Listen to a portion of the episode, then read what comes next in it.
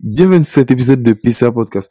C'est un podcast euh, qui n'était pas prévu, sachant que j'ai sorti euh, il y a quelques jours un podcast où je parle d'actualité. Euh, grosso modo, je pensais pas en, refaire un podcast tout de suite.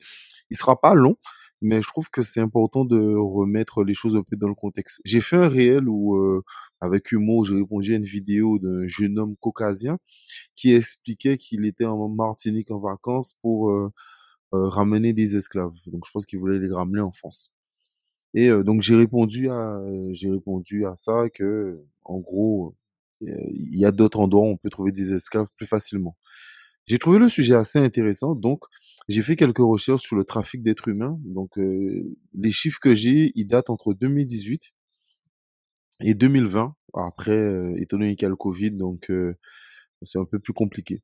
Donc le trafic d'êtres humains, pour replacer les choses, c'est quoi? Le trafic d'êtres humains consiste principalement à la prostitution, mais aussi à l'esclavage domestique, au travail forcé, au prélèvement d'organes, à la mendicité forcée ou parfois au mariage forcé.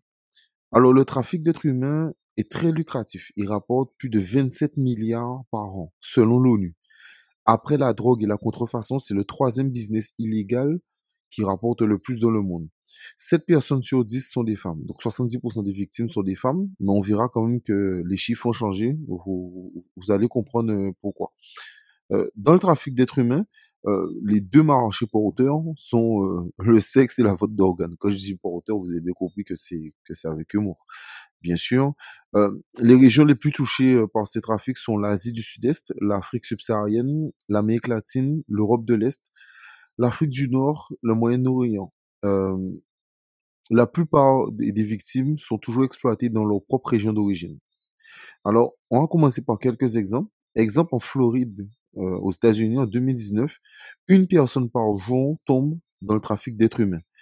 Il y a même des pancartes sur les bus ou dehors qui expliquent aux gens de faire attention afin de ne pas se faire kidnapper ou donc voilà, de faire attention. La plupart des victimes sont des jeunes femmes des jeunes filles surtout, et elles sont américaines, donc pas forcément de d'autres nationalités.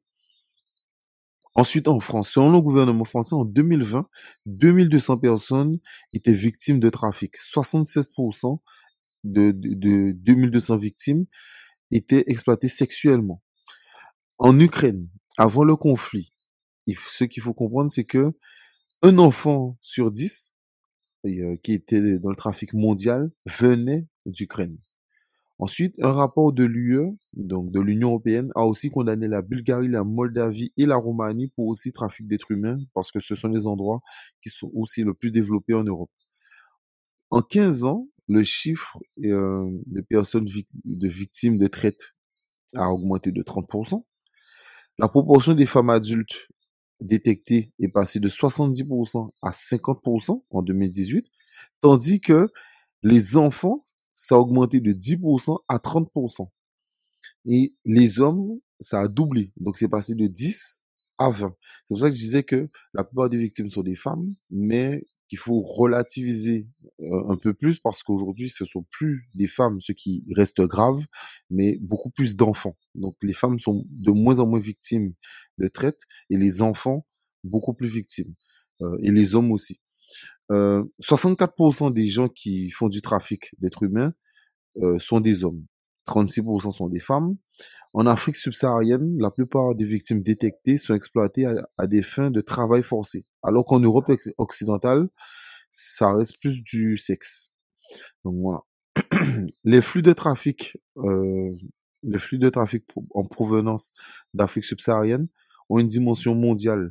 Donc, euh, en gros, euh, les Africains ont la côte. Voilà.